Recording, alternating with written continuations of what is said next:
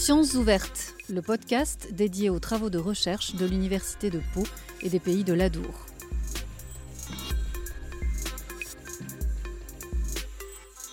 Ce nouvel épisode de Sciences ouvertes est consacré à la recherche sur le roman policier. Émilie Guyard est maître de conférence à l'Université de Pau et des pays de l'Adour, spécialiste de l'Espagne et du polar.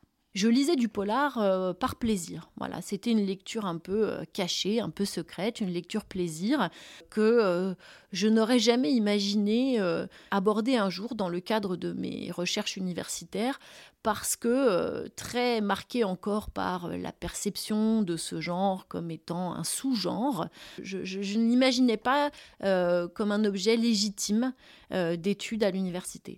Et puis, j'ai assisté à une rencontre avec un écrivain pour lequel j'ai eu, euh, comme on peut dire, presque un coup de cœur. Un écrivain donc qui euh, s'appelle euh, Carlos Salem, qui est né en Argentine, mais qui vit en Espagne depuis la fin des années 90, donc qui a fui l'Argentine pour des raisons principalement politiques.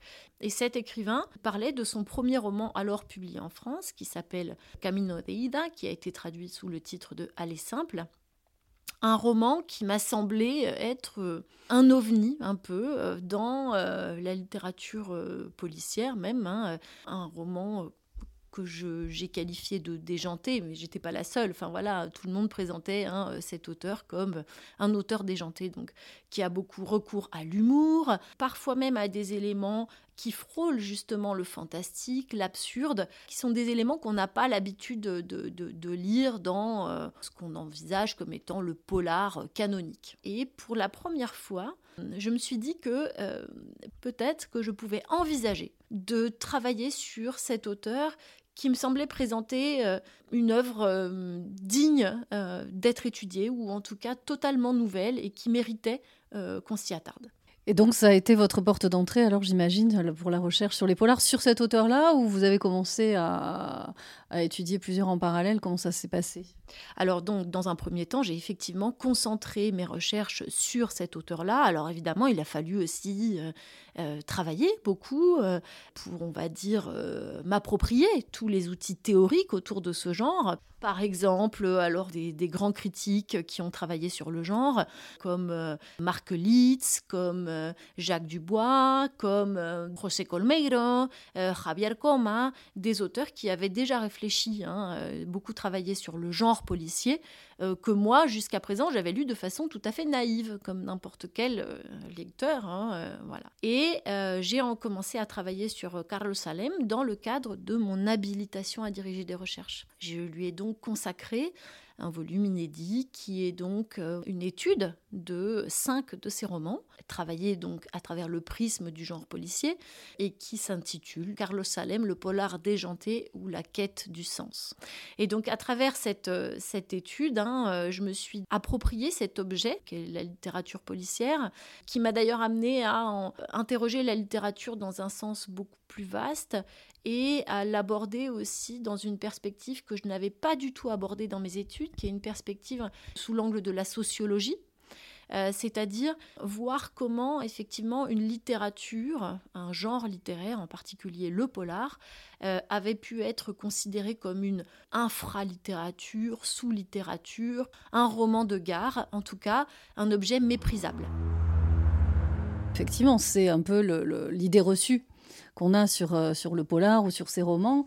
Et ce que vous démontrez quand même en quelque sorte, c'est que c'est quand même des romans qui ont des clés incroyables sur euh, la politique et la société d'un pays. Est-ce que, est -ce que vous pouvez m'en dire plus? Alors effectivement, hein, euh, sous ces apparences de littérature légère, euh, de littérature d'évasion, le polar est euh, une des littératures qui est peut-être le plus en prise directe sur le monde qui nous entoure, et en particulier donc sur les questions sociales, économiques, politiques. Il se trouve que maintenant que j'ai pas mal travaillé sur ce genre, et puis beaucoup échangé avec des auteurs, puisque depuis 2016 je reçois soit ici à l'université des écrivains présents à Pau dans le cadre du festival Un aller-retour dans le noir, j'ai pu euh, mesurer à quel point tous ces auteurs revendiquent l'écriture d'une euh, littérature sociale. Le cœur de leur projet littéraire, c'est cette, euh, cette volonté de représenter la réalité qui les entoure. Beaucoup d'entre eux sont par ailleurs journalistes, euh, ce qui montre à quel point cette littérature est proche euh, du, travail de, journaliste qui repose lui aussi sur le mécanisme de l'enquête.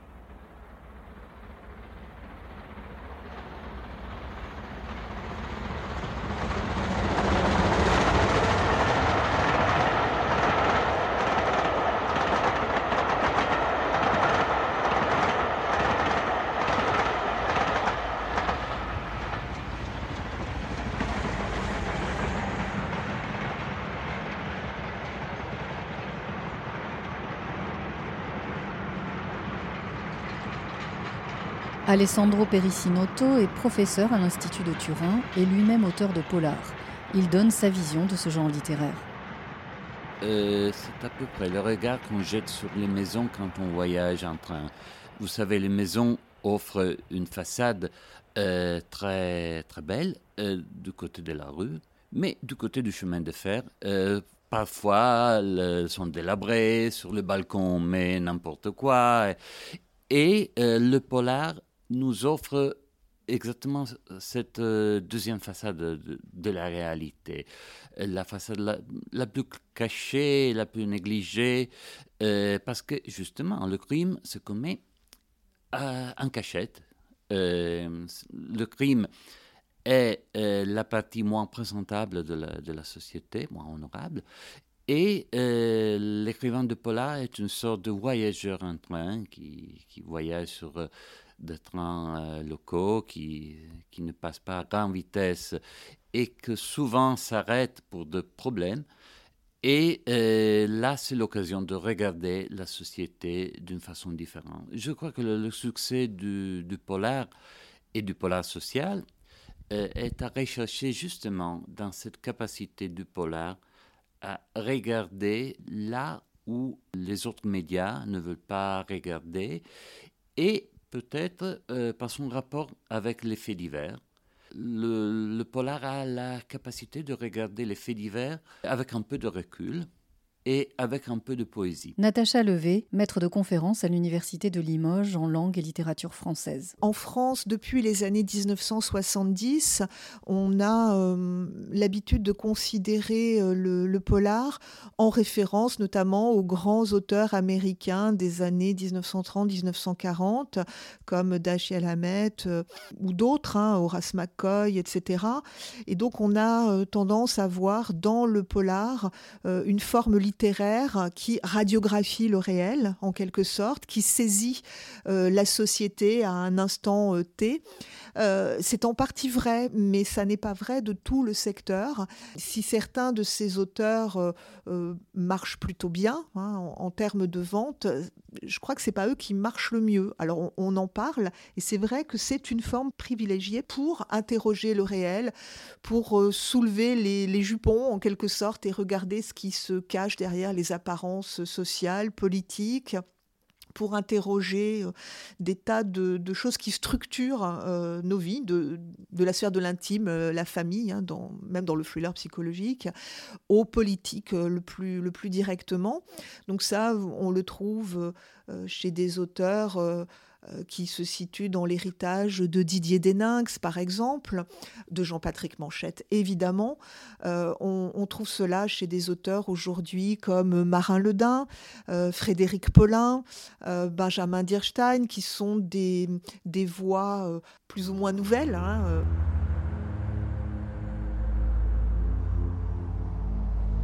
Le genre policier apparaît en Espagne assez tardivement, hein, si on compare avec d'autres pays européens pendant toute la période de la dictature, le polar ne peut pas vraiment apparaître parce que c'est un genre qui a besoin d'une forme de liberté, de démocratie pour s'épanouir. C'est un genre qui, euh, hormis quelques exceptions que j'ai pu découvrir hein, euh, récemment, comme par exemple l'existence d'un polar de propagande sous la dictature de Ceausescu en Roumanie, en dehors de ce cas de figure très particulier, dans un régime dictatorial, il n'y a pas de place pour cette littérature critique qu'est euh, le polar.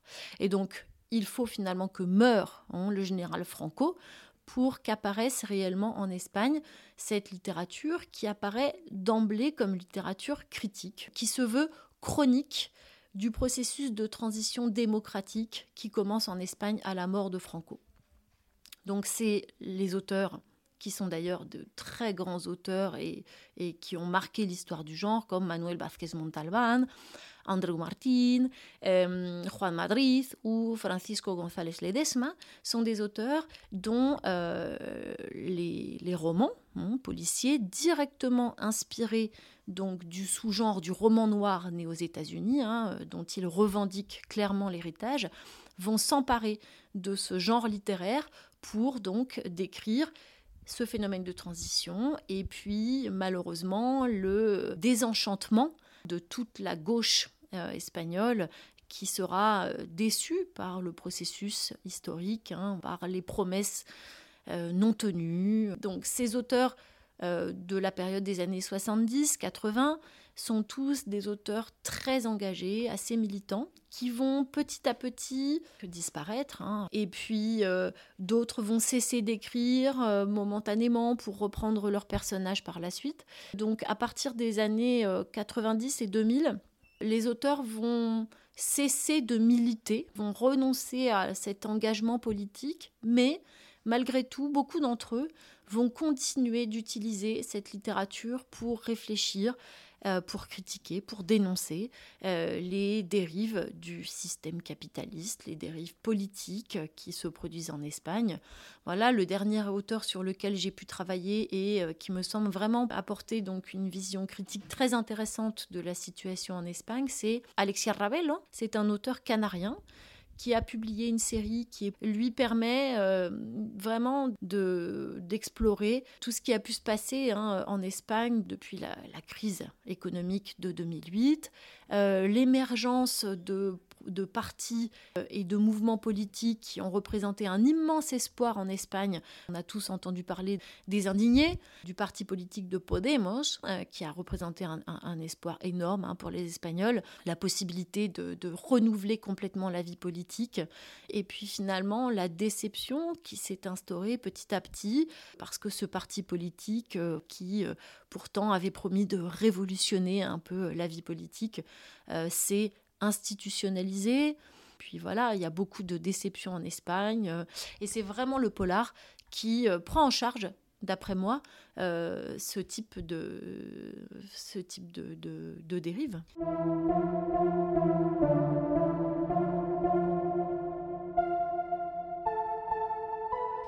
Est-ce qu'on peut revenir un petit peu sur la recherche, votre recherche et la technique en fait? Comment vous faites? Comment ça se passe au jour le jour? Vous faites quoi dans, le cadre de votre recherche Et comment vous travaillez avec les auteurs?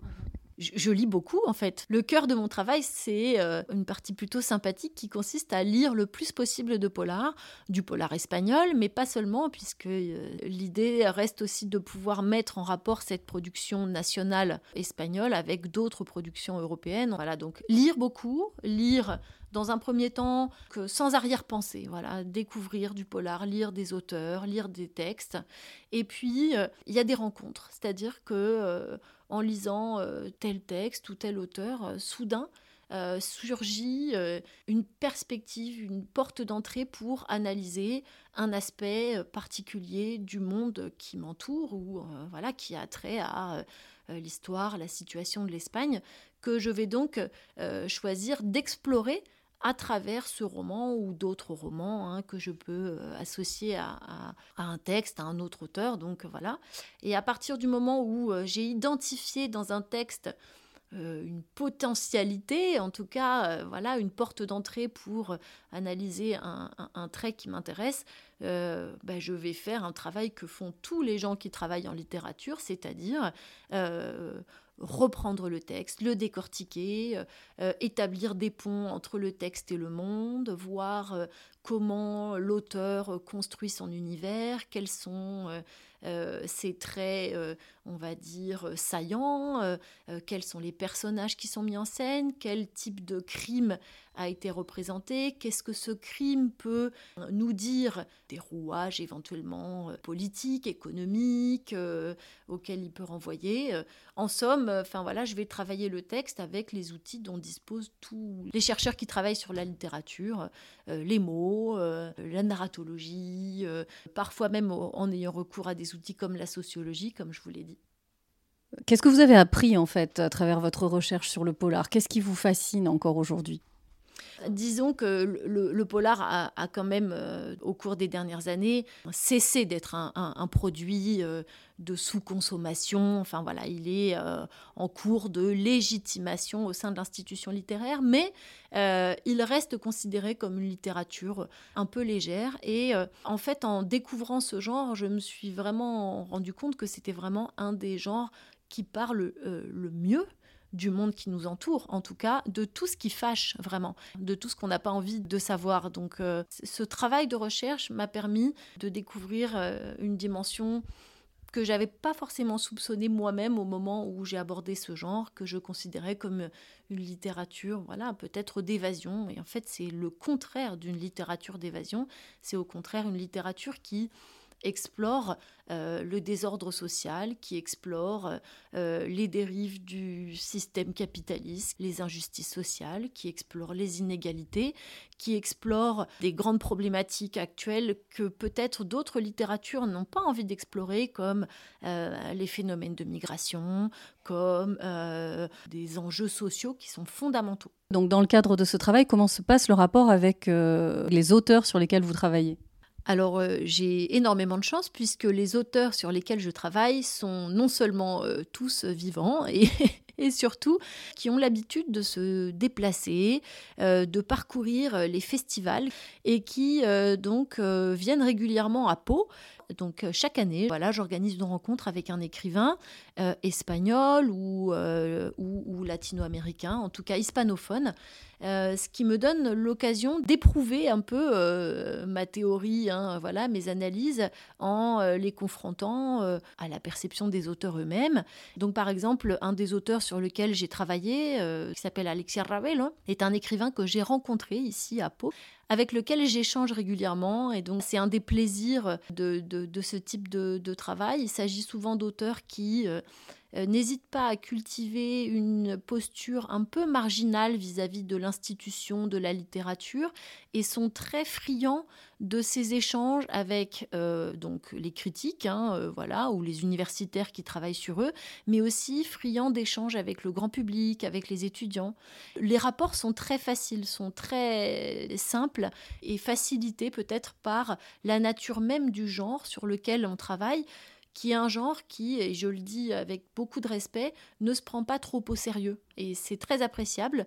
Par exemple, euh, cet écrivain euh, sur lequel j'ai travaillé et avec lequel je travaille avec mes étudiants euh, dans le cadre d'un cours a accepté de participer à une rencontre avec eux pendant deux heures. Donc c'était pendant la période de, de, la pandémie. Et donc il s'est connecté, il a répondu à toutes leurs questions pendant deux heures. Voilà, c'est des moments d'échange particulièrement précieux. On connaît beaucoup le, enfin, le, polar euh, scandinave est très connu, adapté au, cinéma, euh, etc. Est-ce qu'il y a des, des polars euh, par région qui ont des identités particulières? Est-ce que c'est quelque chose que vous étudiez? Est-ce qu'on a, il y a une évolution dans, dans tout ça en Europe? Alors effectivement, depuis, euh, depuis la publication en 2005 de, de, la saga Millennium, le polar nordique s'est imposé comme euh, un nouvel archétype du genre policier. Et euh, l'imaginaire qui est lié à ce polar nordique avec donc des grands espaces, euh, euh, des forêts. Euh, c'est répandu petit à petit en Europe au point de parfois même amener les, auteurs du sud de l'Europe à retravailler leurs textes à partir de cet imaginaire. On peut parler de textes écrits par des auteurs français ou espagnols qui vont parfois exporter en tout cas le, scénario de leur fiction vers le nord de, cette Europe. On peut penser à une autrice comme euh, euh, Sonia Delzongle, hein, qui euh, donc a écrit par exemple Boréal, qui se passe au Groenland. Donc il y a des auteurs qui vont réellement s'emparer de cet imaginaire nordique pour donc créer leur propre fiction nordique. Et puis il y a d'autres écrivains comme par exemple Agustin Martinez qui, enfin, de façon tout à fait inconsciente, hein, bien sûr, mais sans doute fortement influencés par cet imaginaire nordique, déplacent le scénario de leur roman vers des grands espaces comme par exemple la chaîne des Pyrénées. Donc en ce moment, on assiste à une croissance exponentielle de ces euh, romans euh, situés euh, donc dans les Pyrénées ou dans la forêt basque, voilà, qui revendiquent une identité hein, donc nordique du nord de l'Espagne. Donc on pourrait penser par exemple à un écrivain comme Ibon Martin qui lui revendique clairement une identité de polar e-scandinave, hein, donc le nom de Euskadi, hein, associé à, l'adjectif scandinave pour finalement créer son propre, polar nordique. Est-ce que vous voulez, pour conclure, me parler un petit peu donc du travail que vous faites euh, avec les autres universités européennes et l'UPPA au départ, je, travaillais donc euh, sur le polar espagnol et j'avais euh, développé un réseau avec euh, des collègues qui sont spécialistes du genre en Espagne. Et puis je travaillais également avec une collègue de l'université de, de, Chambéry, avec laquelle donc j'ai déjà organisé plusieurs colloques. Et il se trouve que lorsque le réseau UNITA a été mis en place il y a maintenant deux ans, l'apparition de cette alliance nous a donné l'occasion donc de créer un réseau de recherche autour du polar de langue romane. Donc le polar en langue romane, nous avons appelé ce réseau Rompol, qui est un hommage à l'autrice Fred Vargas. Et donc ce réseau Rompol nous a permis de mettre en place un projet de recherche autour donc de cet objet qui serait le polar en langue romane dont on interroge en ce moment hein, justement euh, l'identité. Est-ce qu'il existe un polar en langue romane? Euh, Donc ce projet de recherche nous permet de fédérer des, chercheurs des universités partenaires, donc l'université de Turin, l'université de Beira au Portugal, l'université de Saragosse et puis euh, également hein, donc de Timisoara. On a trouvé des partenaires dans chacun des pays membres de, du consortium UNITA. Et on travaille en ce moment sur ce projet donc de polar en langue romane euh, qui euh, voilà, a donné lieu à un premier colloque. Ce colloque a lui-même été associé à une école thématique qui donc euh, a permis à des étudiants venus de plusieurs universités européennes de découvrir à la fois un panorama de chacune de ces littératures nationales et puis euh, donc de découvrir euh, cette vaste euh, thématique hein, qui concerne la circulation des auteurs, des textes à travers les pays de langue romane. Les travaux de recherche d'Émilie Guyard au sein de l'unité de recherche Alter à l'UPPA s'intègrent dans la mission interdisciplinaire Questionner les frontières et relever les défis des différences.